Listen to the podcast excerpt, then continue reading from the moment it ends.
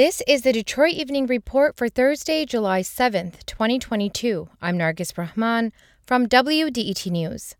A Detroit police officer and a suspect have been fatally shot on the city's west side. Detroit Police Chief James White says the officer and his partner responded to a call of a man firing a weapon Wednesday evening. He says when the officers arrived, they were met by the suspect who was armed with an assault type weapon and firing in their direction. White says one officer was struck. Officer Loren Courts was later pronounced dead at a hospital. During a news conference today, Detroit Police Chief James White singled out the actions of Courts' partner. Officer Amanda Hudgens, who tended to Courts' gunshot wound, even as the suspect approached them. I think she just prepared to die. She braced herself to be shot in the back of the head or in the back while she administered first aid. Another officer shot and killed the 19 year old gunman.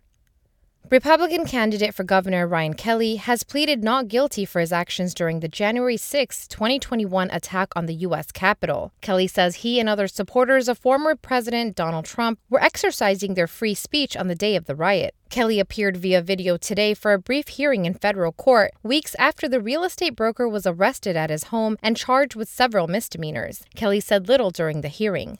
At a debate Wednesday night, he said he and others at the Capitol were unhappy with the results of the 2020 presidential election. Kelley is among five Republicans seeking the GOP nomination on August 2nd. 200 low income seniors and Detroit homeowners with disabilities are set to get roof repairs by the end of the year. The repairs will be made through the Renew Detroit program with funding from the Federal American Rescue Plan Act. Bridge Detroit reports 1,100 homeowners were selected for the program's first phase. About $20 million will go toward the repairs. Another $10 million is allocated for 500 homeowners who need major repairs during the second phase. Heather Zygmontowicz is Detroit's Chief of Special Housing Programs and Strategic Implementation. Construction begins in the fall, with completion scheduled for 2024.